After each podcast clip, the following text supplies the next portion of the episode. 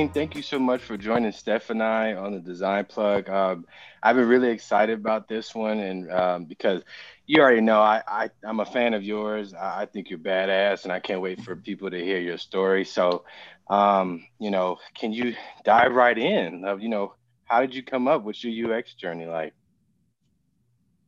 Oh man, my journey's a little strange. So I had, um, yeah, it really is, and I, and I kind of mm-hmm. stumbled into UX like by accident. I was at UT Dallas and into my like junior year there, and I was going for um, digital marketing, right? So that's where my path was leading me, and yep. I likewise. Um, yeah, we walked across. We were walking to I think out of class or into class one night and and he goes, "Hey, look at this." And it was a little sign on the door and it was for the UX club at UT Dallas.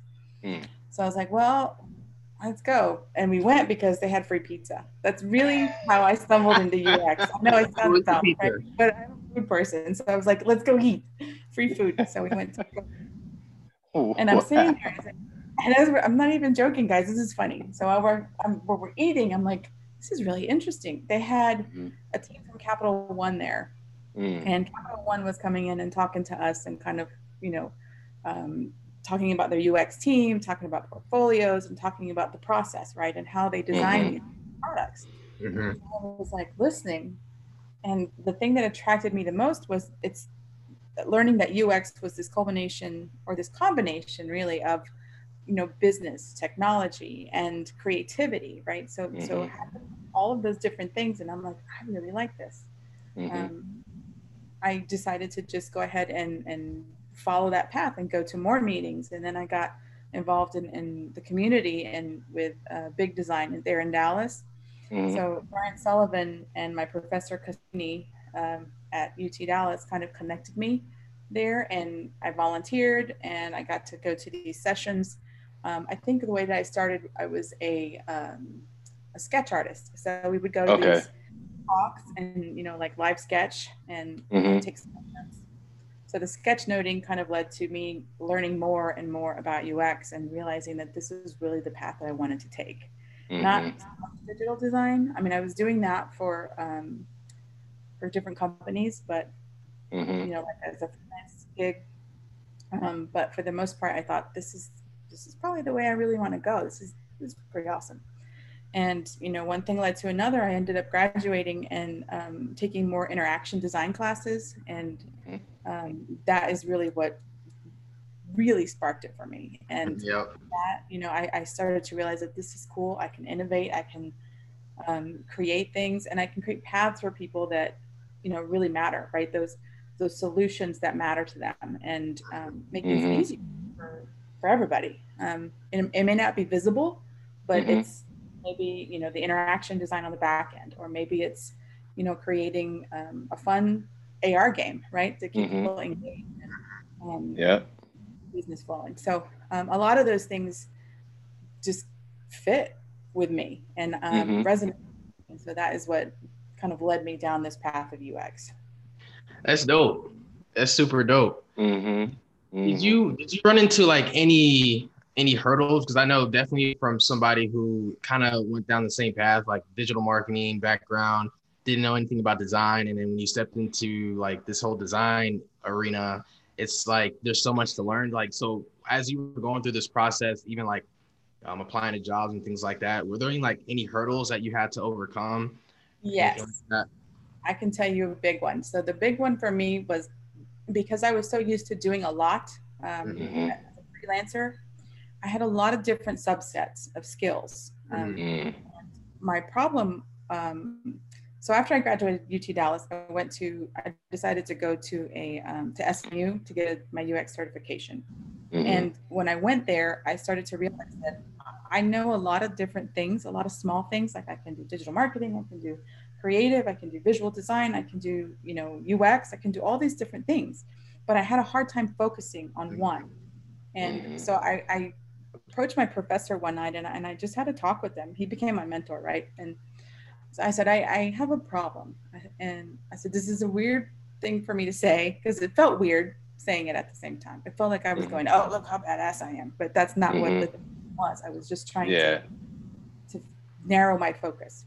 Mm-hmm. And I, I said, what do you do and what do you say to get to people, you know, that that have these different skill sets that are multifaceted individuals, right? Like I am. Mm-hmm. And he said, Well, the best advice I could give you, and he goes, and you need to follow it, is to pick one. Yeah. Mm-hmm. Pick one, focus on it, and make that your direction. Mm-hmm. I did, and and UX was the place that I that I went, right? So I put away the, the digital design, I put away those things. I knew I still had those skill sets, but my mm-hmm. focus became narrowed, and I was able to just concentrate on UX. Mm-hmm. And so from there, I began to, um, you know, just really practice my craft and reach out to companies and try to build their products and mm-hmm. try to um, talk. I talked to everybody. I approached everybody to try to you know, to get that that first gig, right? Yeah. that was one of the biggest hurdles that I had to overcome is is trying to narrow. I like all these things, right? yeah. And so that that is the best advice. Stop what you're doing, take a step back, and then just mm-hmm. pick one. You know, and it doesn't even have to be the one that you're really, really good at, right? Because I was mm-hmm. really, really good at design. I mean, digital marketing, but mm-hmm. this is the I wanted. This is the way I wanted to go. And so I had to yeah. kind of learn. And I definitely feel you on that. Like that, I think that's one of the biggest traps for new designers. It's definitely something that I found myself in like falling into uh, early on, but definitely have that that level of focus now and like, okay, product design. This is what I'm focusing on. This is what I'm going to get good at. Instead of like trying to learn HTML and different tools yeah. and all this other stuff, like you just got to focus on one thing and get really good at it. So, mm-hmm. yeah, I feel you on that one. It's it's true. You have to just pick one. Mm-hmm. It's hard sometimes. what would what would you say your like superpower is? Oh my gosh, um, I'm gonna have to say uh, strategic vision. Okay. So that that's one of the the things that I think I'm really good at. I'm good at mm. kind of taking a step back away from the design and mm. kind of saying, okay, how can what we're about to make, what we're about to mm. create, either elevate the business or the user experience. And sometimes that can be hard to do because you get focused on one visual design, right? I'm going to mm-hmm. make this, and this thing is going to be amazing. It's going to be cool. Yep. But you can make the thing, but if the business won't accept it or if the business doesn't you know push it out into the market your mm-hmm. work is like no good right you, they'll never it'll never see the light of day so what you need to do is take a step back and be able to kind of view the overall strategy of not just that product but how it fits into the business yep. mm-hmm. how can we take what we're making and um, level it up or mm-hmm. um, you know scale it is it scalable yep. you need to be able to kind of understand those different units and and um, the potential for your product. Mm-hmm. Yeah, no, you're you're 100% correct. Yeah, 100% correct. Do you think that's something that gets overlooked or underestimated? Um, you know, in people that are transitioning and learning this field. I do. Um, there are a lot of artists and creatives that have a tendency to um, focus only on that that path, yeah. right? and that's mm-hmm. okay. I mean, it's okay to be good and to um, hone in hone your craft, right? Mm-hmm. Um, I'm a family of artists, right? My dad was an artist. I'm an artist. We, it's it's in your blood, right? That's what mm-hmm. you want to do, develop. But mm-hmm. in the UX field, you have to be willing to bend a little bit and to learn a little bit more about those business structures that are around you. And yep. you can't just dive into visual design and that's it. That's all I do. That's all I want to do. Is just mm-hmm can't do that. Um, mm-hmm. To be a well-rounded UX person, you kind of have to be willing to put on your business hat and say, mm-hmm. All right, how can we make this beautiful thing that I'm making make us money? Right. Um, because especially in a corporate environment, that's what they care about. Care about. Right? They want to know what um, what your design is going to bring them uh, in the long run as far as their ROI.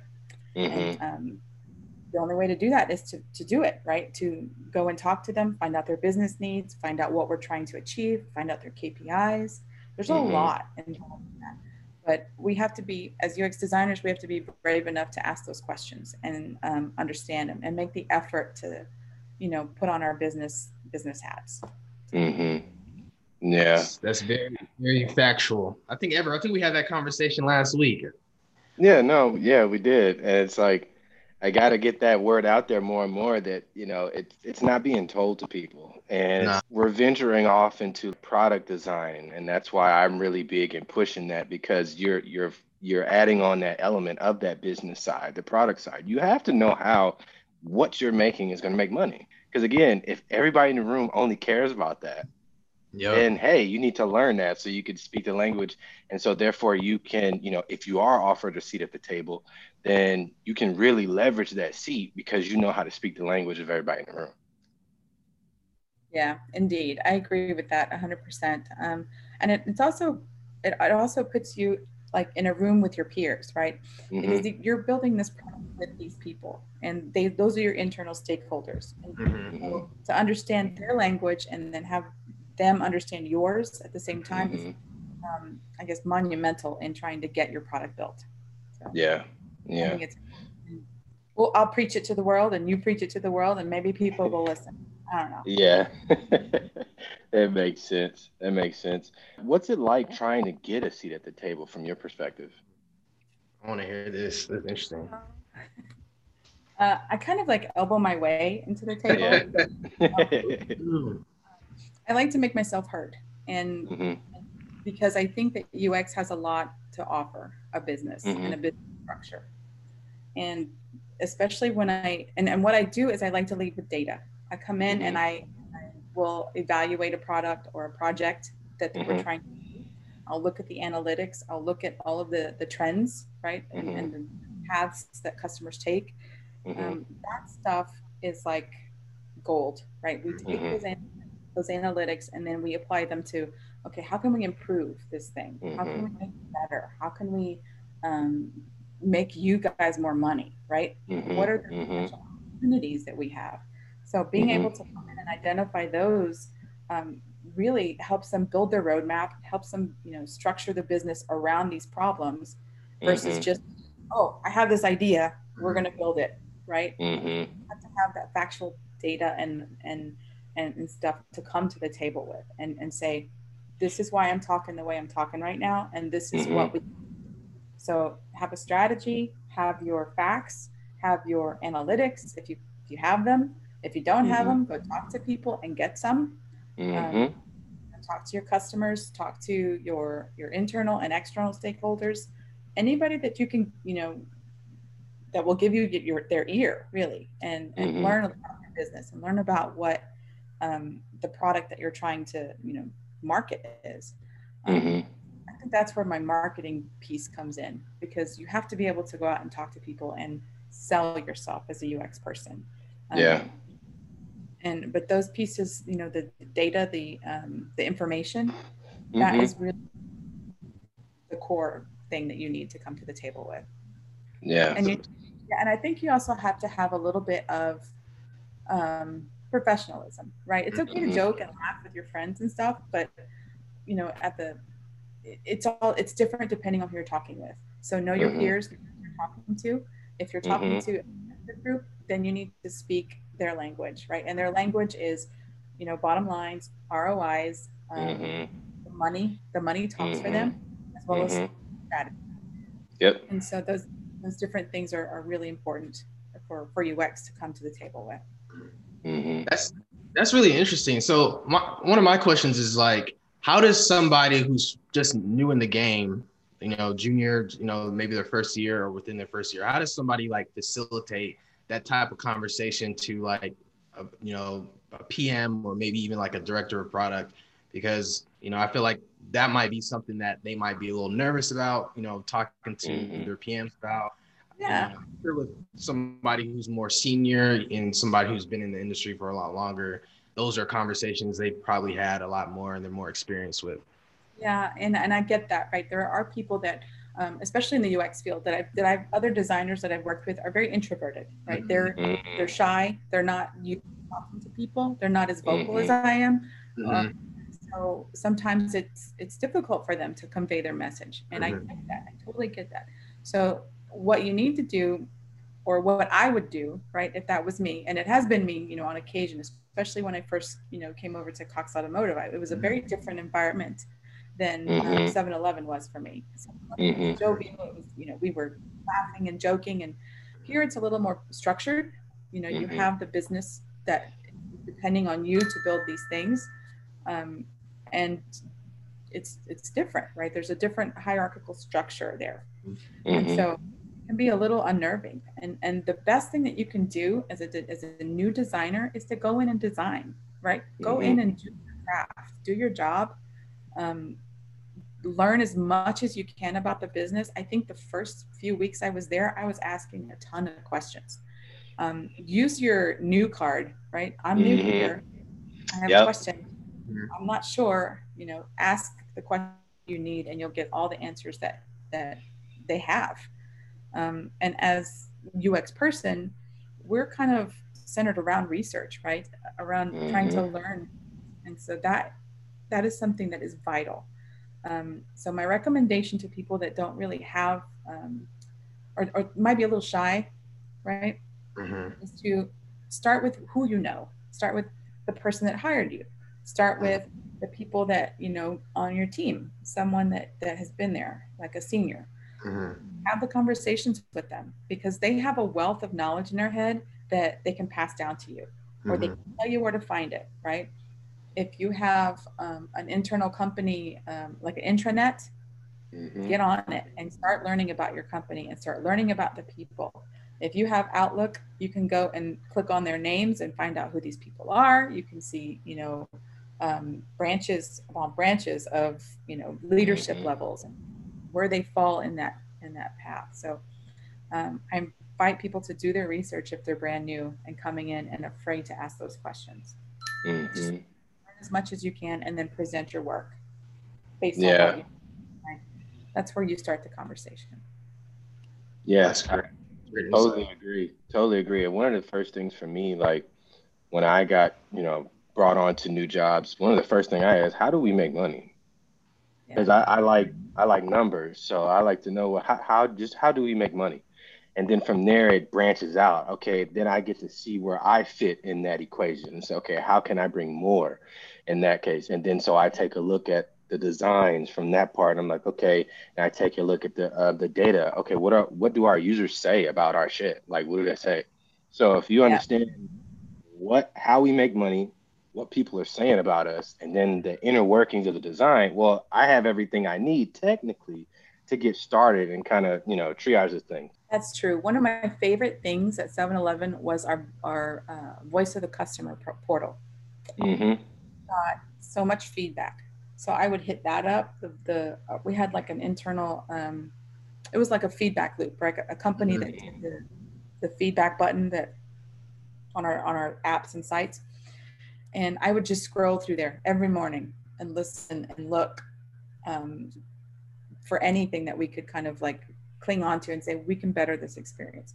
Mm-hmm. Um, I would go to the Apple store and check out the ratings of our company and our app mm-hmm. and read I wouldn't hit the five star, I'd hit the one star. Mm-hmm. When I mm-hmm. hit that one star, I saw all the negative stuff that people were saying about us.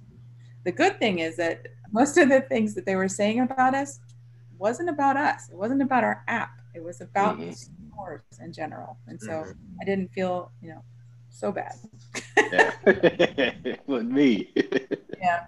But that's a good place to start. I mean, just, just just listen to what your customers are saying, go out and try to make it better when, when communicating with you know especially people from the business c suite and things like that um, what is something that you really stress um, when it comes to communicating with them i can tell you one of the one of the best things that one of my professors told me this one year mm-hmm. or, or she told me i overheard her telling another student this right and i and i have this in my head and, and he asked her this question we were about to take one of our you know hardest exams of the year and and mm-hmm she's up there. She's this smart, intelligent woman, and she's telling everybody what they need to do, how they can prepare, what you have to, you know, say and do, and all these things. Mm-hmm. Sitting in there, and he asked the question. She goes, "What? What do we need to do?"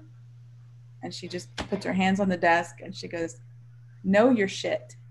Mm-hmm. And that is the best advice that I can give you when you're about mm-hmm. to go and talk to executives. Yep. You need to make sure that you have everything in line with your design from end to mm-hmm. end. You also need to make mm-hmm. sure that you have um, jotted down a few questions, right? That that yep. they could potentially ask you, and um, make sure that you have all your ducks in a row, really. Just all of the things that um, the work that you are about to present, make sure you know it from end to end because mm-hmm. there will mm-hmm. be questions, there will be comments, there will be people asking you, um, you know, random things about anything. Like you, yep. you can go in and be presenting about like um, this amazing pattern, you know, new pattern design or whatever, and they're going to focus on a button. Yeah. And like, what was the decision behind this button? And you're going to be like, but that's not what really? I'm showing you. you this right. other amazing, right? Right. So just know your stuff. Go in and and have the confidence to to say this is our design. Even if you work as a mm-hmm. team, like with a with a greater audience and a greater team, mm-hmm. um, everybody on that team should be able to walk you through from end to end and say this is our design. Um, mm-hmm. This we did this right. So yeah. just just know your stuff when you go and talk to those people because they are going to ask you questions and some of them may be hard. And mm-hmm. if you mm-hmm. can't answer those you just say let me get back to you on that. 100% real. I mean be honest just say you know what? I don't know. Let me get back to you on that when i take it down. But one of the biggest things is you have to be anticipatory when it comes to these questions too. Like you have to anticipate what what would somebody say here? You have to also look at like especially for me if I'm going to present a view or some sort, I need to, I'm thinking I need to have an answer to what happens if I touch that? Or what happens here? If I can answer those on every single button link as much as possible, you're good because yeah. nothing is going to throw you for a loop.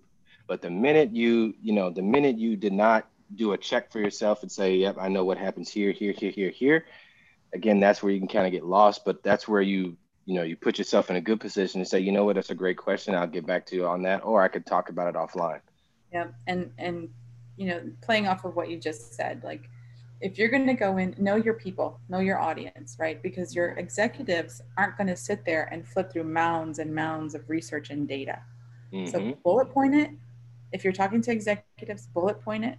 Put it in mm-hmm. a powerpoint. Mm-hmm. and because that's their language right? So How they start, yep I hate to say that, but the executives, they love their decks and they love their PowerPoints. That is where you need to focus your, your yep. skills. Talking to, to PMs and uh, design other designers, pop that prototype up and pop up the you know the wireframes. You can put all that magic stuff on there. But when mm-hmm. you're talking mm-hmm. to they need to flip through a deck and they need like uh, bullet points of quick information because that's how yep. they that's just what they do. Um, that was hard yeah. for me. like, really? Yeah. I find myself creating more decks nowadays. Um, and but you're right though, especially when speaking to leadership like that, they speak in PowerPoints, they speak in decks all the time. And for me, I try to keep the bullet points on like each page no more than three. Period. Like just yeah, exactly. I keep three, three, three, three, three, they could just see, read it, scan it quickly, and there's no thinking. Essentially, that's what I'm trying to convey there. And then, and then after after they have reviewed that, if they want to see those connection points or that prototype, say I can send you the link, and you guys can click through it. There you um, go. Mm-hmm. But but for the most part, you want to present your research. You want to present all those things, but keep it succinct. Keep it the high level points that you've learned, um, and just put it in a deck because that's when they'll that's that's what they're that's what they're that's what they do. See mm-hmm. i've yet to make a deck yet so i'm guessing that might be something on my list that i need to start get, get at. Yeah, hey man just make it as just make it in a sketch or your software yeah, uh, figma. That's what i do. Like, i just design in there and then export it and make a pdf you're good to go. Okay. That's all you gotta do. It's super easy. I'm like click we're done. Just send it on its way. Were you afforded the opportunity to be vulnerable as a designer in your first role? Um, I was. I was. Uh, well, actually, no. I, I take it back. I was not. my first one was my freelance one, and my freelance okay. one, I had to go in and I pretended that I was like, you know, I am yeah. amazing. do this. Yeah. you want to hire me, right? So mm-hmm. I went in and I can tell you that it was for this furniture company. This guy hired me to build him a website for a furniture company in, mm-hmm. in Dallas.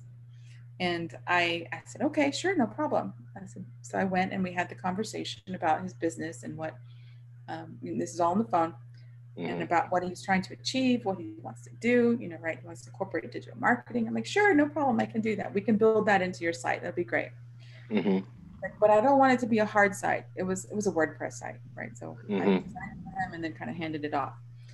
So I go in and I talk to him and I'm like, I'm going to need a few photos for your site because so we can show you the bit, you know, your building, we can show your things that you're trying to do because he didn't have anything. And he was like, okay, great. Mm-hmm. He was just come over on this Saturday morning. We went over there and um, it was it was in a warehouse, and he had everything kind of piled up, uh-huh. and, and his store was kind of attached to a um, a grocery store. Yeah, I guess it was kind of a sketch grocery store. Yeah. And so I was like, all right. And then I walk in and he's got like this huge, um, I don't even know what the flag was, some huge flag in the middle of the, the door. And I'm like, all right. And I walk in and the furniture is horrendous, man. I'm not even gonna lie, it was, yeah. bad. And he goes, Well, yeah, but I'm not gonna show this furniture. I want to show the furniture from the catalog. And I'm like, Yeah. shipping, right? So he was selling oh, the stuff oh, drop okay. shipping. So I was okay. like, uh, okay. So he didn't even have it on him. he didn't even have it on him. He had a couple wow. of things. Anyway, so I, I, was like, I will build him a nice site. So I built him a yeah. decent, but then he got mad because nobody was coming to his store. So I didn't, I didn't really have an opportunity to you know, to I failed miserably there because mm, yeah, yeah, do my homework on my client, right? I didn't know what I was stepping into. I just it was a job, and it was yeah, yeah, I was excited, and so yeah, um, I learned my lesson the hard way with that yeah. one. but um, so so failure was it really, really wasn't something mm-hmm. that I planned on. It just happened with that yeah. client. Yeah. It did get better from there. I did get regular clients and i was able to do more for them but, this yeah. first one was do i know what i'm doing? What am i doing? Right? I asked that mm-hmm. question. And yeah. that's when um, the imposter syndrome set in really hard right? Because i was like well i built them the site but it's not working. What am i doing? What am i doing? Do i do yeah. i know what i'm doing? You know? Yeah. And that was hard but overcoming that uh, imposter syndrome is something that I think we all deal with, right? Yeah, hundred percent. It's hard. I mean, yeah. you have you're you want to um you want to grow as a designer, right? But you get in a room with other designers, and then you're like, oh my God, these people are so talented. Mm-hmm. What at what they do, they're awesome, right? And then you want to be there, but at the same time, you're like, I don't want to be here because I suck. You know, like, I'm, not, I'm not as good as that girl. Um, but then you start to realize, I think the, the further along you go in your career, you start to realize that if I wasn't good, if I wasn't doing great things, I probably wouldn't be where I am right now. Right. right? And you have to, mm-hmm. you have to look at your wins not other people's wins. And I think that yeah. is how you get over imposter syndrome. You have to yeah. look at your little wins and the things that you are able to do well. Yeah. Um, and then you kind of go yeah. with the go with the flow. Because it's gonna hit and it hits all the time. It's pretty it hard. Does. It does. You just look at your stuff, right? Look at your little wins, look at your world and say, I'm doing all right. Yeah. I'm doing good. You know, I wouldn't be where I am. I wouldn't have created this thing. I wouldn't have this thing if I wasn't any good. Mm-hmm. Don't be so yeah. hard on yourself. yeah, you you're 100 percent right. And it's like, I mean, clearly, another thing too to think about it is, look, you bring something to the table that's different than everybody else. It's a reason why you're here, right? Because there's significant there's a significant amount of people who applied for the job Yes, but you bring something to the table that clearly somebody else didn't. And if we focus in on that, but also getting better at that thing that makes you different or separated yourself from other people, then I think it's a little bit easier to, you know, overlook the the, the oh, imposter syndrome. Because then I tell you, even even where I am now, sometimes occasionally it'll creep up, but it's like, no, you got here doing you, knock that shit out. So it's like, you know, it is it is tough, but you know, once you hone in on like you said, like your wins and, and your world, it's like, yeah, no, yeah, you're supposed to be here. Keep going though. Keep going. So you're right. Yeah. But it's, it's it can be it can be daunting. And it happens yeah. to everybody. Not like yeah. something that oh, it never happens to me. You know, no, it's it happens to everybody. Yeah. So I wanna I wanna give you a scenario, right? Okay. I'm a I'm a young designer about to start my first role. How do you prepare me for the politics and design I'm about to step into? Mm. I was just about to ask that. You read my mind. All right. Young designer. Um, okay. Um, well, okay. So what I would do is I would have to explain to you that you're not always going to win, and that yeah. is the thing that I think you really need to absorb. Right, your design is not always going to be the best design, and mm-hmm. um, I think that's the first thing I would say. The 2nd mm-hmm. thing I would say is don't be married to your designs. Mm-hmm. That's hard for young designers sometimes because yeah. you and you're trying to prove loves. And when people come and tell you that your baby's ugly, you're going to be mad and you're going to be like, no, it's not. This is the best baby, right? This is the best thing, right? Yeah, I, I, definitely, um, I definitely agree with that. I think one of the main things that I was dealing with when I first started is like when I was working on a feature or just whatever thing I was working on, I would come up with just one solution, right? Mm-hmm. And one thing my my design manager has constantly been telling me is like, there's multiple ways you can approach a problem, and so mm-hmm. like so what i'm doing now is like if i if i'm working on something i'll try to come come up with like three to three to five different variations of like different approaches basically right um, mm-hmm. and then mm-hmm. from there you can present those different variations and then based on whatever design critique you get back you can you guys can figure out which one is probably going to be the one that works mm-hmm. the best yeah yeah that's that's a good approach and i wish I had the time to do that make those two make those three make those four and then mm-hmm. put them in front of users and let the users decide which one they mm-hmm. like which one's easier or which one um, you know resonates more with your customer mm-hmm. yeah that's something that i definitely um, did in my first uh, job because I didn't know what the hell they wanted. so I had to come up with multiple options.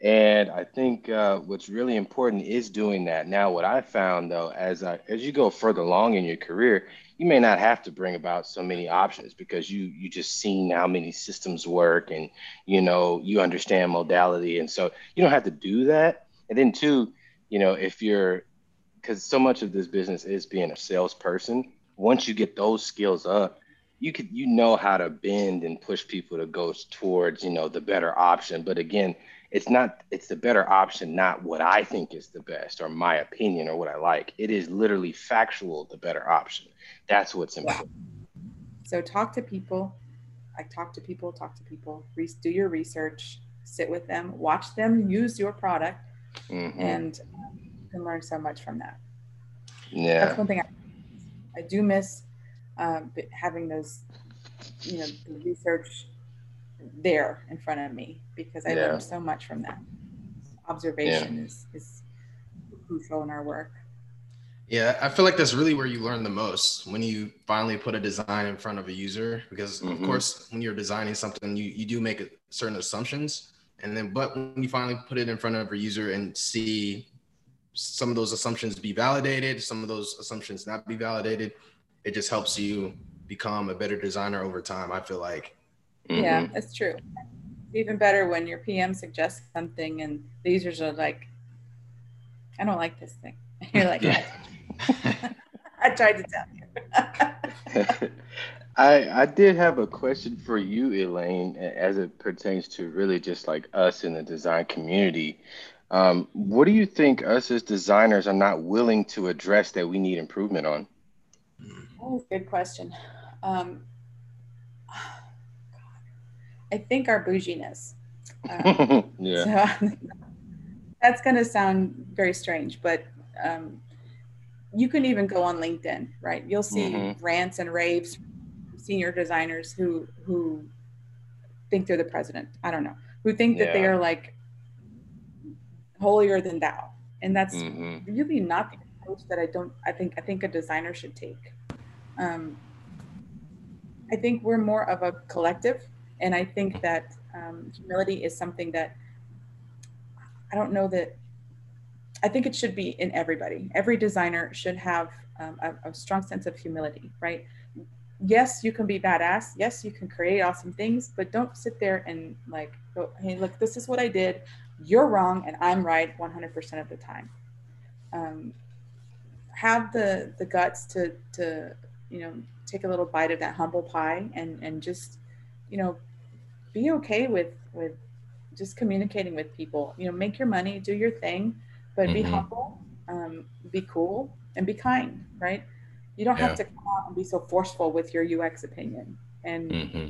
um, i've seen a lot of that like on linkedin and in chats and in um, even speeches right my way is the best way and here's yeah. my book you know read my yeah. book best you know that kind of thing and I don't think that as de- I think as designers we can do a better job of conveying a message without, you know, being all up in everybody's lunchbox. So yeah, yeah, I totally agree with you, and I think for me too, like I try to keep my opinions, you know, to myself a little bit because you know every uh, that's really all it is. It's just opinions, like. Yeah it's really just opinions. Like, really, at the end of the day, who gives a shit? Like, at your company or in your space where you're creating products, where where you should give a shit is just ultimately is your client.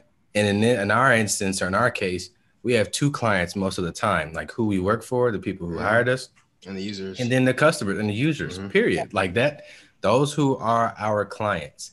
So you know, I try to stay away from opinions, even though I mean, I, we have to read that shit. You know, we're on Medium and all that, so we have to mm-hmm. read it. But you have to take that as just that opinions. Yeah. When you get on the job, all that shit goes out the window, and it just really does. yeah. You're not even lying there because you have to, you have to come up with your own way of working. We have. Mm-hmm. As a UX person, right? As a UX designer, we have a multitude of tools and processes and mm-hmm. you know, evaluations and research and flows and all kinds of things at our disposal and you may mm-hmm. only use two or three right yep. that um, so at the end of the day all the books that you read i mean they're, they're good knowledge to have mm-hmm. but you're not going to know what to expect until you're in there until you're in the weeds with your project managers and understanding what your business needs, right? Like yep. It goes back to the business thing, right? You have yep. to understand how they digest information, how they want want you to synthesize what you know to them. It's mm-hmm. different, right? I have people that, that like that prefer flows. They like, I just want to see the flow. Yep. I have other people that are like, I want to see the wires. Mm-hmm. And other people that are like, I want an end-to-end prototype that's, you know, high yep. fidelity and everything's working and I can click it all. So mm-hmm. it just mm-hmm. Depends on who you're talking to. And those tool sets will vary, I think, from company to company to company. And the processes will vary mm-hmm. from company to company.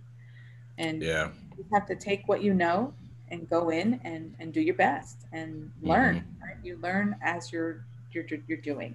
And I mm-hmm. think that's the best way for any designer to approach something. Yeah. Be flexible. Very factual. Mm-hmm. Mm-hmm. very, very. Do you feel that boot camps, schools, programs, courses um, are misleading or keeping information from people? Ooh, no, I do not. Mm-hmm. Um, and that's a that's kind of a subject that that I like. Again, goes back to LinkedIn or Medium, right? You see these mm-hmm. articles where like just because you went to a boot camp doesn't mean you know blah blah blah. Mm-hmm. And I and I sit there and I cringe a little bit because I'm like, wow, you are so bougie. But anyway. Yeah, yeah. And I and I, and I think this person yes i'm glad you went to you know your university i'm glad you went and got this education and went and got your visual you know mm-hmm. design and degree and, and all this stuff. That's that's commendable. It's commendable. It's a hard work, and I commend you for it. Mm-hmm. But don't belittle someone else because they chose a different path. And I think yep. that what love And and I, I've I've had discussions with people about this where you know, going to a UX certification course or a mm-hmm. you know a design boot camp, it's not it's not bad. It really mm-hmm. isn't mm-hmm. because it's that step that you need like that one piece that could be missing from your arsenal, right? Mm-hmm. You know how to do digital marketing, you know how to, you know, use Wix, you know how to use Squarespace. Mm-hmm. There's one piece that kind of eludes people. And I think mm-hmm. camps, UX boot camps, um, you know, certification programs, those type of things can fill in those gaps for people. And it gives mm-hmm. them a space where they can come and ask questions that isn't going to cost them like, you know, university yeah. tuition and some people just don't have that, right? I yep. need to learn, but I want to learn where I can afford it. And, and, mm-hmm. and I think that these places are really great for people that have that desire to expand their knowledge, to, to grow their career, and to, you know, kind of advance themselves. And yeah. honestly, I think that you'll find that the people that are in these these these uh, boot camps and you know certification courses, they're mm-hmm. there for a reason, and they're there yeah. to work and they're there because they want to advance and it, that's a little different from you know sitting in a class with a, uni- in a university kid sitting next to you going oh i failed this class again it's all right dad'll pay for it next year yeah i literally yeah. sat next to somebody like that and wow it was like dude you're wasting your time you know mm-hmm. Mm-hmm. but but that that topic kind of makes me bristle a little bit because i don't think that as a ux designer we should be so bougie yes, yeah. we went, you know, to school and we did our thing and we're learning these things, but everybody was once a beginner, and you have to yeah. let let these people come up, and you can't hog all that knowledge. You can't take it with you when you go, and you can't, mm-hmm. you know, be that rock that rock star forever. So mm-hmm. down mm-hmm. and be okay with letting people learn at their pace and learn the way that they want to. Um, yeah, I agree. Yeah, I appreciate your perspective on that one too, because it's you're absolutely right. I do agree that you know the designer title, we put ourselves on a pedestal because of that title. And mm-hmm. it's like, guys, just humble yourself. You know what I'm saying? Like humble yourself. Yeah, we've been working for a while and then we get onto a new place. You still new. Like you don't know everything. So mm-hmm. like come in here, humble yourself, get the job done. You were brought in here to get, you know, to do a job. Do it. And, you know, I found that, I mean, the successes that I've had is because I think from my humble beginnings. Mm-hmm. So, you know, I didn't, I didn't come from, you know, a silver spoon. I didn't come from all that type of shit. I knew how to hustle. And yeah, so exactly. that hustle mentality keeps me humble because it's like, okay, I got to get in here and learn how to do this so I don't get let go. And that, granted, I'm not going to get let go, but that's just the mentality that I have. And so you do that, you don't have time to be focused on being bougie about shit. I agree with you on that one, 100%. It's that hustle, the humble hustle. What? I'm putting that yeah. on the shirt. Yeah. That's actually a good phrase. Yeah. We need to, to, to, teach that to people. We need to get mm. out and talk to people, young designers, old designers. yeah, God, yeah. Need to be brought down, but uh, you know what I'm saying? It's like, yeah. like, come on. I wanted to ask you something, Elaine, because I mean, you've always I mean, you've always had this like this crazy bubbly spirit, like nothing gets you down, all this type of shit. And then I'm just wondering, has anyone taken advantage of that, or or you've experienced any misogyny as a designer, especially as a um, a Latina woman, because you know the numbers aren't that they aren't very high when it comes to black and brown people. So, like, have you ever experienced any type of misogyny as a designer, and how did you overcome that if you did? I have to say that not as a Latina, but as mm-hmm. a woman. So yes. that is something that was very different. So I had to change the way that I was thinking about being in the business world. Mm. You know, prior to that, I was, um, I had long hair. I had, mm. you know, I had the look. I was, you know, cool if I wanted to. Uh-huh. And, um, I realized that people weren't really taking me seriously mm-hmm. that they weren't um, letting me speak. that they kind of were like, "Oh, it's okay, we'll handle it," right? Type Yeah. of with me. hmm Um, and I said, "Why? Why am I not advancing? Why am I not being taken seriously? Why am I not being heard? I have Mhm. good ideas. I have these great things that I need to do or that I can do, hmm and, and I didn't understand that. So I said, I'm going to try. I'm going to do an experiment. hmm Cut off all my hair. Um, I kind of reinvented myself, and I said, I'm going to see if this is, this Yeah. going to work. And sure enough, it did. People. That's crazy. They began. I began to speak um, more. I, Mhm. Instead of just kind of like humbling down whenever somebody would say, "Oh, let's we'll handle this." Yeah. right? hmm I began to speak up more, and I began to, you know, um, kind of engage more with all of the different projects or the things that we were were working on, Mm-hmm. and my voice started to be heard, and I started to be able to present more, and I started to be able to speak well, and I started to be able to, you know, invite Elaine to that meeting, right? Elaine needs to come to this, meeting, hmm that kind of, thing. and it was like night and day. And so, looking back at my career, because I was I was like in, in admin assistant roles, in you know national Mhm. sales coordinator roles, these type of roles. hmm And I can remember working at one place where we could judge who they would hire by what Mm. they look like. Oh, they're going to hire that guy. They're going to hire that Mm. guy. Oh, Yeah. they're going to watch.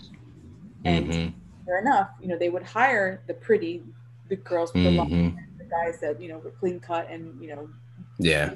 right and it was it was very much a stigma like this is nobody's going to take me seriously if i don't change the way that i'm thinking about myself and the way that i want people to to think about me now i Yeah. still have my personality i was still you know nice and and just me right Mm-hmm. the only thing i changed was my appearance the Yeah. only thing i changed was was you know not wanting to be shut up don't Yeah. I'm not here to be shut up. I'm here to talk to you and to communicate with you and to work with you. hmm Um, so that was something that I had to kind of overcome, you know, as a woman coming up through the, the design world. Did you feel any pressure at all being one of the few representatives of the Latinx community? I did not. Um, I've worked with very talented, you know, Mexican designers and very Mhm. like Lily and Ahmed and you know all of the people that we Lily. Ahmed, yeah, they're both really good. And so, and even our, our team that we had in Mexico, d- d- hmm I didn't really face any stigma. Mm-hmm. Um, and I think it's because, you know, the, the work kind of speaks for itself.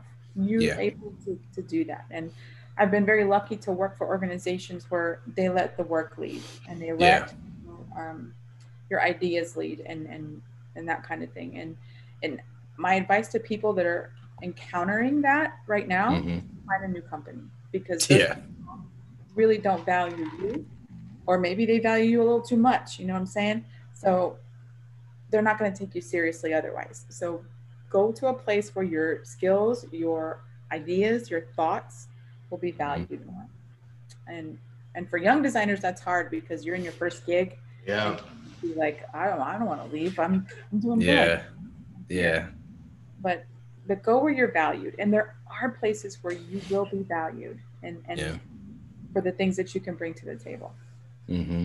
How do you assess a company in saying, yeah, they're going to value me here? How do you uh, ascertain that? one of the first questions i ask is does your does your ceo uh, value design hmm Does he That's a great UX? question. does he value user experience hmm second thing i ask is does your ux team have a budget Yeah. For me Yeah. Wait, what do you? Why is the? Uh, what do you mean by? But well, I know what you mean by budget, but why is that? Why is so that important? I'll, I'll get there so the first Okay. one right the first one does your ceo value user experience hmm Mhm. if they do, if they understand the importance of research, of customer-centric research, of Mhm. um, you know presenting data in certain ways that UXers do, then Mhm. you know that you're in the right place. These people are going to value the work that you do and take you seriously. Mhm. If your UX team has a budget, that means that they take you and your learning and the different things that you want to do to advance you as a UX designer seriously. Mm-hmm. So that budget will allow you to go to classes or to conferences or to um, yep. go and further your knowledge, right? If yep. they don't have a budget for UX, that's probably not a good place to be. Mm-hmm. Yep. And, and that's why, right? Because you will do, you will go in at eight o'clock, you will leave at four, you will go in at eight o'clock. yeah. Will do. But yep. if you go with a company that values UX, that has a budget, they will be mm-hmm. able to say, what do you want to do now? What's yep. next? How can I help you get the knowledge that you need, right? Um, to expand and to grow your your um, your own personal, you know, yourself really. Mm-hmm. So that's important to me. Those are the two questions that I ask every single time I've been ever interviewed with anybody. Yeah. And and, and it's easy for me to say no. No, I don't, I'm not interested. But thank you so mm-hmm. much. And then I give mm-hmm. I'm like a little bit of feedback might be you know, to value UX people more and to mm-hmm. value or to, you know, read my resume. yeah, no, you're you're 100% right. You know, those are some excellent questions to ask. And that that brings me to my next question. It's like, do you think companies should invest more in their employees? And obviously that's a yes, but it's like, you know, how would you recommend, you know, companies doing that? Because I know for me, that's one of the things I'm trying to push hiring more junior designers. Like they're hungry, they need the experience. Um, they don't come in with bad habits, you know, um, as as senior designers. They don't come in with that sense of entitlement.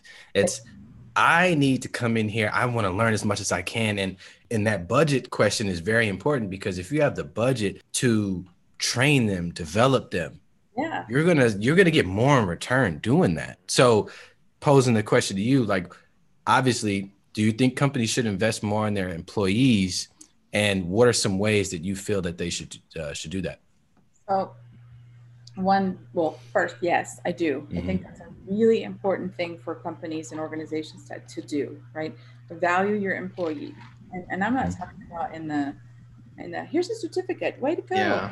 mm-hmm. i'm talking about talking to them right talking to to their superiors and getting them to talk to their people and say mm-hmm have those conversations about their growth, their personal growth. You know, mm-hmm. you're here now. Where would you like to be? Right? What yeah. You, how can I help you grow? Um, having those conversations, I think, is really important, and I have them with my supervisor, right, or my manager, I should say. We we have our one-on-ones weekly, and he's constantly asking me, "So, how can I help you? Right? How can I yep. help you? Is there anything that yep. you'd like to do? That kind of thing." Mm-hmm. Um, and I value that talk because then I can ask the questions I need to ask or want to ask, right? Mm-hmm. And so getting a, um, an organization to do that, I think they'll see the ROI in that person. They'll see mm-hmm. the dedication that that person will give them as a result of being given this this opportunity, right? Yep. Um, and and they'll see that growth in all of their work, right? They may start as a junior, but they're going to develop those skills and they're going to get good and they're going to be awesome. Mm-hmm. Um, they just have to want it, right? You just have to want it. You have to go get it, and you have to trust that your employer isn't going to go let you go now. So yeah, I, I got a question. So what is so would this be a telltale sign of a company that doesn't um, necessarily uh, value design? So like, what if they have like their um, their engineering organization all filled out, product organization all filled out, and then design is just just kind of paddling in the water. Like, yeah. Is that a telltale sign that a company doesn't it's not really invested in design? It depends. Right. Depends. Okay. Ask, ask, it depends. Ask the powers that be. Say, um, are we going to expand our UX team anytime soon? Are there mm-hmm. any plans? Right. You need to you need to know as an employee the company's plans or their mm-hmm. future vision of mm-hmm. growth? And those are questions anyone can ask. At least yeah. if, you're, if you're in a big organization, you should be able to ask anyone those questions and they should have an answer for you as to their business vision or their um, product roadmap vision, right? Mm-hmm. Yep. Um, and don't be afraid to ask those questions. Say, I know that you know our UX team is kind of small.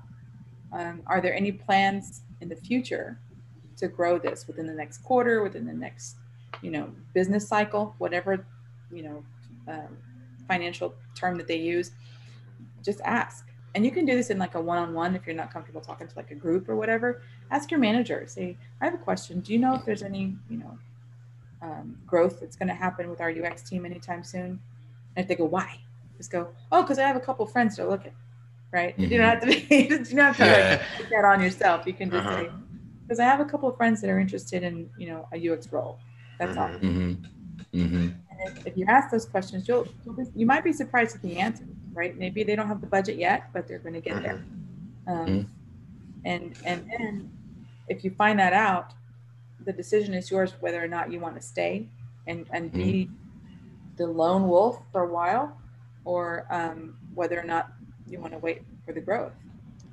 So yeah. when, when I first started at 7-Eleven, there was three of us. It was, mm-hmm. it was me for the whole company. For the there was me, Ben, um, and Ahmed. There's three. For all of 7-Eleven. All of 7-Eleven. For That's wild. UX people, and um, it was it was interesting because we had just three of us. like, all right, this is a big company. We're gonna do this. Okay, but then we, I started to talk to, to him and, and and ask him these questions like, so are we gonna you know grow our team anytime soon? Are we gonna? He was like, yeah, I've got plans because I'm hiring, I'm interviewing and we we did we interviewed a lot of people and we hired some really great great folks and our team just grew exponentially and as that team grew 7-eleven started to see the worth and they started to see the value in having ux people and they started to realize that these guys know what they're doing and they they we like what they're doing right and um, you know they they have their they have their issues uh, yeah they sure did but um, but what i'm saying is that if you want to trust your company, you have to trust your company, and you have to mm. uh, be willing to to say, okay, I'm gonna I'm gonna stick it out for six more months. I'm gonna stick it out for a quarter. I'm gonna stick it out for two quarters to see if he keeps his promise. Mm-hmm. You know, keep them accountable. Um, keep your businesses accountable, and that is something that that you as an employee can do. Um, Texas is an app. What is it? At will. At will, at will state. Mm-hmm. So you have the freedom to come and go if you need to but yeah but i encourage you to have those conversations first you know decide and you can get the lay of the land for your organization or your business um, you know where do you see this team in five years they ask you the question right where do you see yourself in five years mm-hmm. put it back on them where do you see our team mm-hmm. in five, five years yep is it just me still or do we have a team a ux mm-hmm. team will there ever be a budget? Just ask those questions, and yeah. um, and you'll get some answers that that will make you help you make a decision. Yeah, yeah, that's a great answer. You know, it's interesting you say that too because like I remember my first job was a really good experience. Like it, it really was. I had a really good experience, and the the guy who hired me, AJ Simon, um, really really good dude, really good to me. And I remember when I was interviewing for the process, you know, typically, Elaine, what would you say really quickly, like how for a phone screening with a hiring manager, how long does it typically last? Oh gosh, it's um a phone screen, maybe 30 minutes, maybe 25, 30 minutes. Mm-hmm. Mine was an hour and a half. we were, I mean, yeah, we were just in an hour and a half, we weren't even talking about design the whole time. I mean, mm-hmm. we was talking about life. I mean, we just we really hit it off. But one of the things I'll never forget he told me he was like my job is to prepare you to grow it's it's to grow you um and i told him, he asked me and it was funny he hated the type of questions where do you see yourself in two years where do you see yourself in five years but he asked me he's like i mean i hate these questions but where do you see yourself in two years? Where do you see yourself in five years? Right. My entry level job, I made like 75,000. Right. And at that time, you know, I'm thinking about money to help out with family and stuff like that. So I'm like, in two years, I want to break six figures, bro that's just, that's yeah. just what it is. And he was like, okay. And he, I never forget when he told me this, I said, yeah, I'm going to go work for that guy. He said, my job is to prepare you to get six figures, whether that's with me or somebody else. That's awesome. That is Straight the guy. Mm-hmm. That's mm-hmm. the guy we all want to work for, right? The mm-hmm. one that's gonna gonna help you advance and help you succeed, and and look at your work and say, here's how you can make it better, right? And um, not just look at it and go, "What are you doing?" Right? Yep. Somebody yep. that can say that comes to you with solutions and not more problems. Um, mm-hmm. So that is the kind of person that I would have worked for 100%. No yeah, doubt. AJ was AJ was uh he was a shit for me, and I think he he had a very tough love type of style, which I resonated with that because I mean my dad was like that, you know, coaching me in basketball and shit. I I give him shit all the time because he was like LeVar Ball growing up, but that prepared me to handle really any situation that I was going in. Like nobody's gonna be harder than my dad. So like this shit is all lightweight. Like yeah. and one of the things too that I tell people is really important, especially coming up as a junior designer, is being able to accept criticism. Yes. That is like the hardest thing for people to get. They get their feelings hurt. Like it has nothing to do with you. It's the mm-hmm. work. It's what you put out. Yeah. You're not less than because you put out a shitty design. Everybody puts out a shitty design. Who gives a shit? Mm-hmm. Yeah. Take the criticism and go fix it. That's it. Well, it goes back to that being married to your design, right? Exactly, it does. Let that go. If you can just say, eh, "Okay, I screwed this one up. Let's try to let's try again," then you're yeah. gonna you're gonna you're gonna feel better. One about yourself, and two about your design that you that you put out the mm-hmm. second time, right? So mm-hmm. I agree with that 100, 110 percent, man. Mm-hmm. Speaking that's, of that's work great. that's put out, Elaine, I can't leave here without you talking about the shit that you've done. Because I'm telling you, man, when when I saw your work at 7-Eleven when we were there, you know, the Detective Pikachu thing, oh, that, that was- whole. Can you talk, you know, as much as you can legally, talk about that experience? Because you know, from my understanding, I think you said that at 7-Eleven, that was your first time really like working with AR, right? It was. It was a lot of fun, and and I think because it was my first time, I kind of went in with like this clean slate of a sense of adventure, right? Okay, let's mm-hmm. make, let's see what we can do. Mm-hmm. I think that's every those greenfield projects are, are really really awesome for designers, right? That's like an artist's dream to be able to come in and say, "Oh, I, I can do it, whatever yeah. I want." Are you serious? Yep. And so that was it was interesting, and and I can remember being at 7-Eleven, and that was when, um, like I think Ray and Ranj, and we had like three three designers at that time. We had hired mm-hmm. more. So mm-hmm. on the Seven Rewards team, we were all, and, and Ranj was our our PM, and she was like, "All right, who wants to do this AR thing? I don't know what this AR thing is, but do you want to do this AR thing?" And I was like, "Yeah." Yes, Ray was like, mm, "I don't even play video games, no." Right? So I was like, right, "I'll do it. Sure, no problem." And so mm-hmm. we that's where it started, right? And then I went in and started to listen to the teams that we were working with, and and um, started to say, I think I could do this thing. All right, cool, no problem. So we started to create these games, and we started to create these these fun activities for people to to interact with within the app. Mm-hmm. And um, then the opportunity came where we were going to partner with Warner Brothers and um, Legendary Films and um, the Pokemon Company. Mm-hmm. And I thought, oh, this is awesome. This is rad. Yeah. I played Pokemon Go. I watched Pokemon cartoons with my kids. It was great. This was like mm-hmm. like the shit for me. Mm-hmm.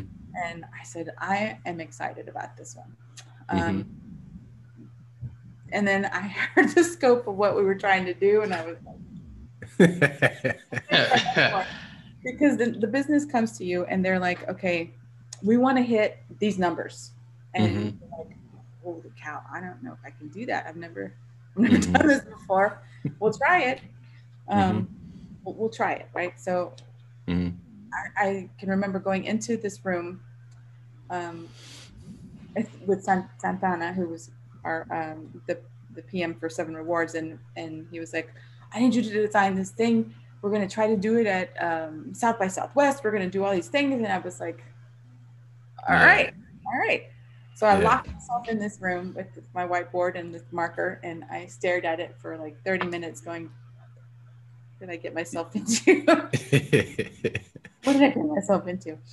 And then um, I started to just think, okay, well, I can do anything. If I can do anything, then I'm just going to write it on this board, and we're going to see what sticks. And so I mm-hmm. started to, to, really just think creatively about and this is where the marketing part of me kind of kicked in and started to to really think through how can we make the the detective pikachu experience really awesome mm-hmm. from end to end from in store to the app you know all these different pieces Mm-hmm. So I mm-hmm. started to sit and think, okay, well, as a kid, we all love to play games. Detective Pikachu was a game, was um, is a game, right? You have to find uh, Pokemon.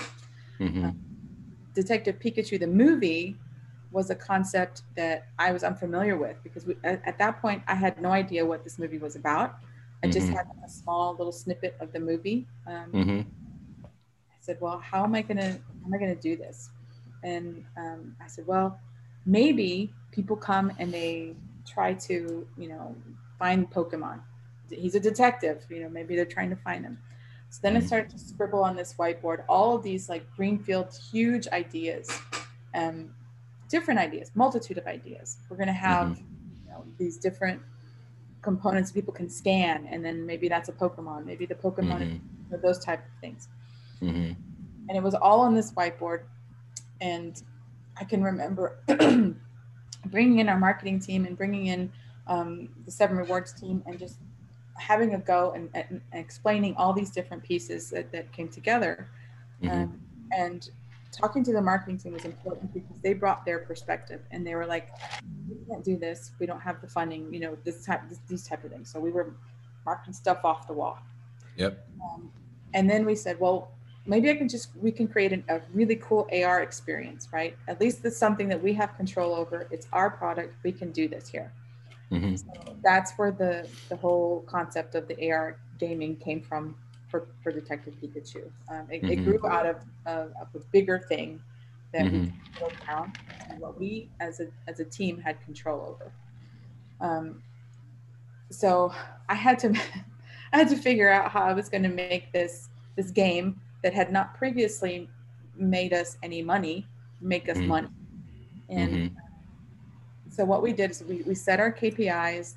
We began to to say, okay, now, how is this experience going to work? How mm-hmm. are we going to, to sell merchandise, to get people in the stores to shop, to um, partner with different, you know, vendor partners to do this stuff? Mm-hmm.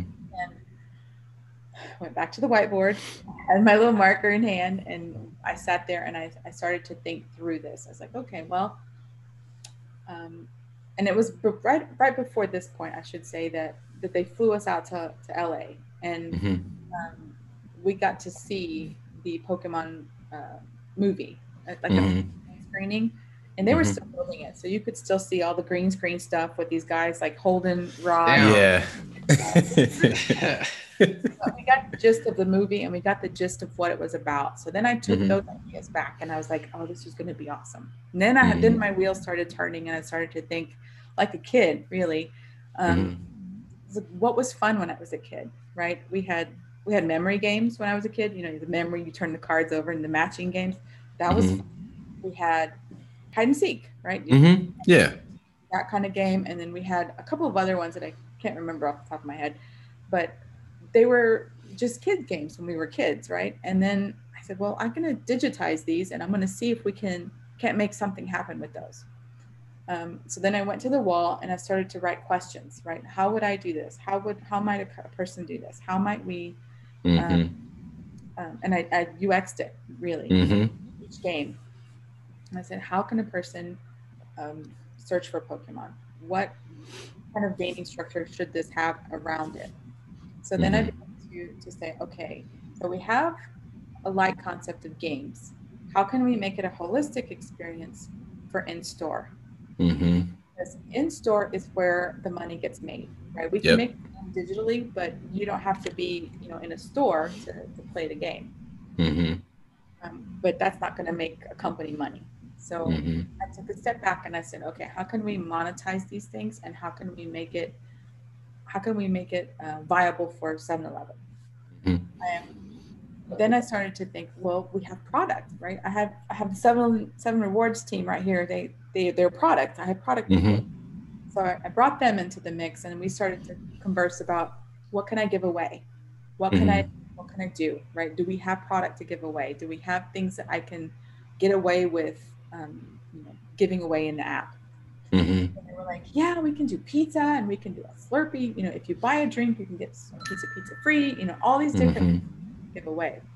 So it grew from there to where I was like incorporating um, a gaming structure around bringing people into the store, right? So the rewards wow. from the game mm. would take you into the store to redeem them. Right? Mm. So you go and take your app and get your um, get your free thing because you won it in that that week's game. Mm. So then they thought, well, we're going to be giving away a lot of stuff, and I thought, well, okay, hold on, let's think about this.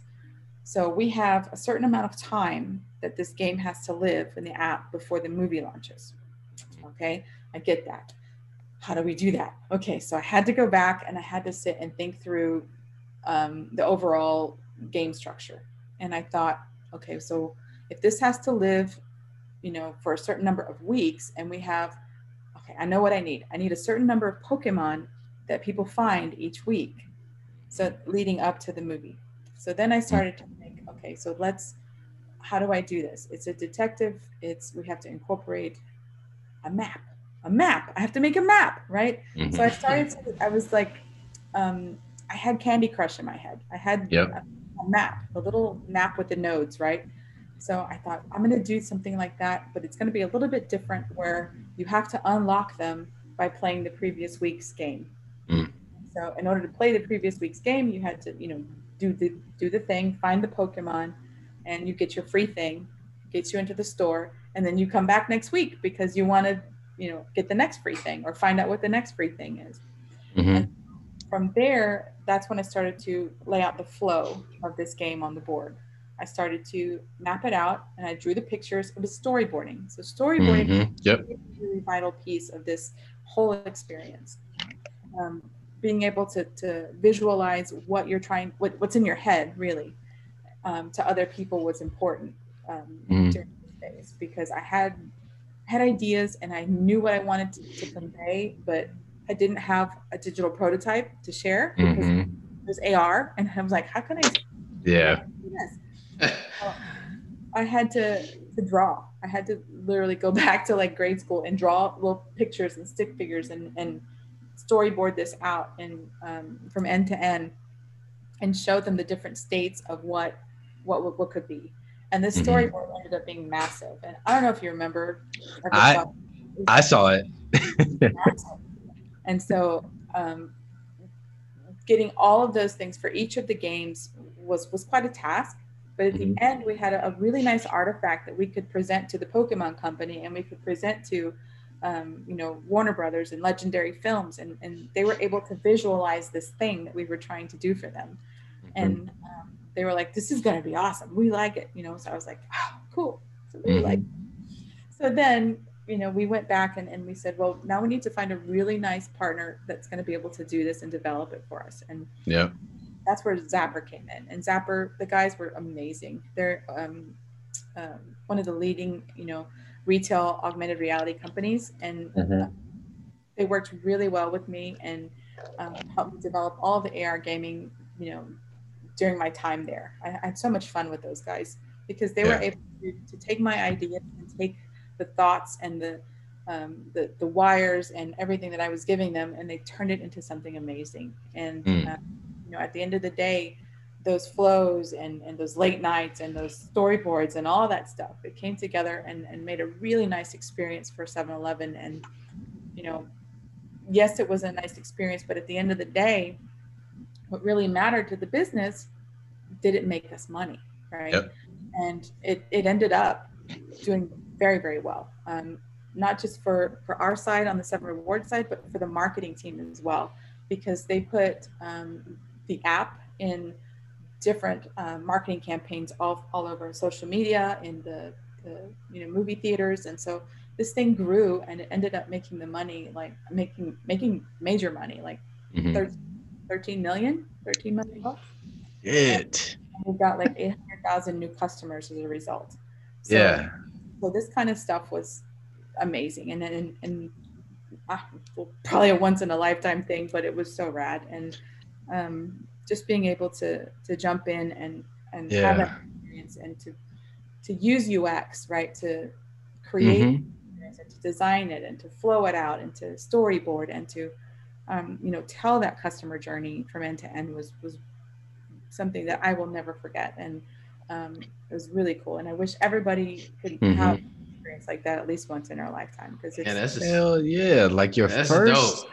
Your first AR experience like wow like that shit is wild and you ended up thirteen yeah. million off of that like that wow wow see but it was fun and it didn't feel like work you know so mm-hmm. so that's what kind of told me another thing that I was doing what I loved and and mm-hmm. you you gravitate towards roles like that, right? So mm-hmm. being able to come in and do what you love, it doesn't feel like work.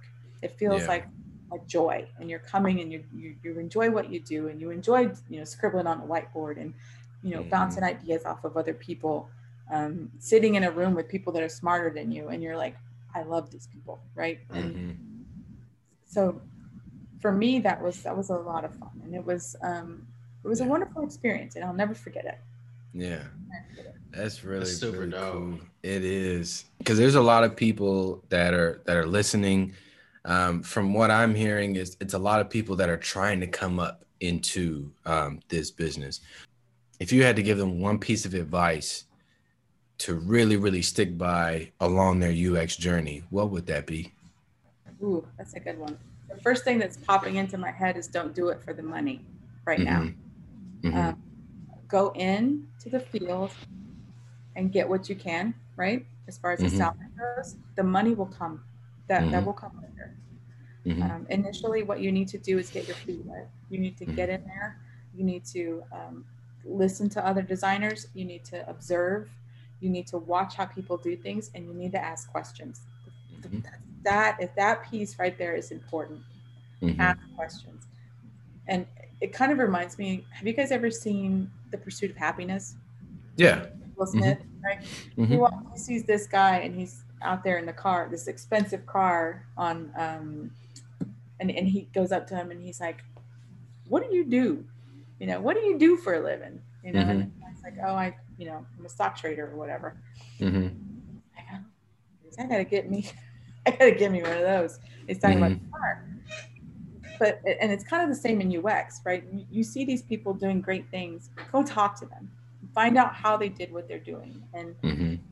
um, ask them the questions and you'll, you, i think you'll find with most ux people mm-hmm. that we're open to, to talking yep. open to telling you and we're open to to teaching right because we want to to express to you that this is your this is our craft and we want mm-hmm. you to mm-hmm. come up in it and, and learn these things and take it out and go do more awesome things right mm-hmm ask questions. I think that's the biggest one for me is just ask questions and you'll learn more.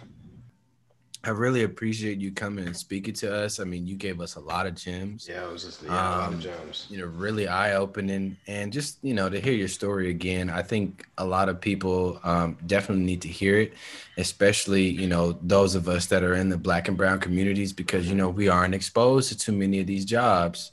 We don't yeah. know about a lot of this shit. So for for us to you know, be doing it successfully and loving it.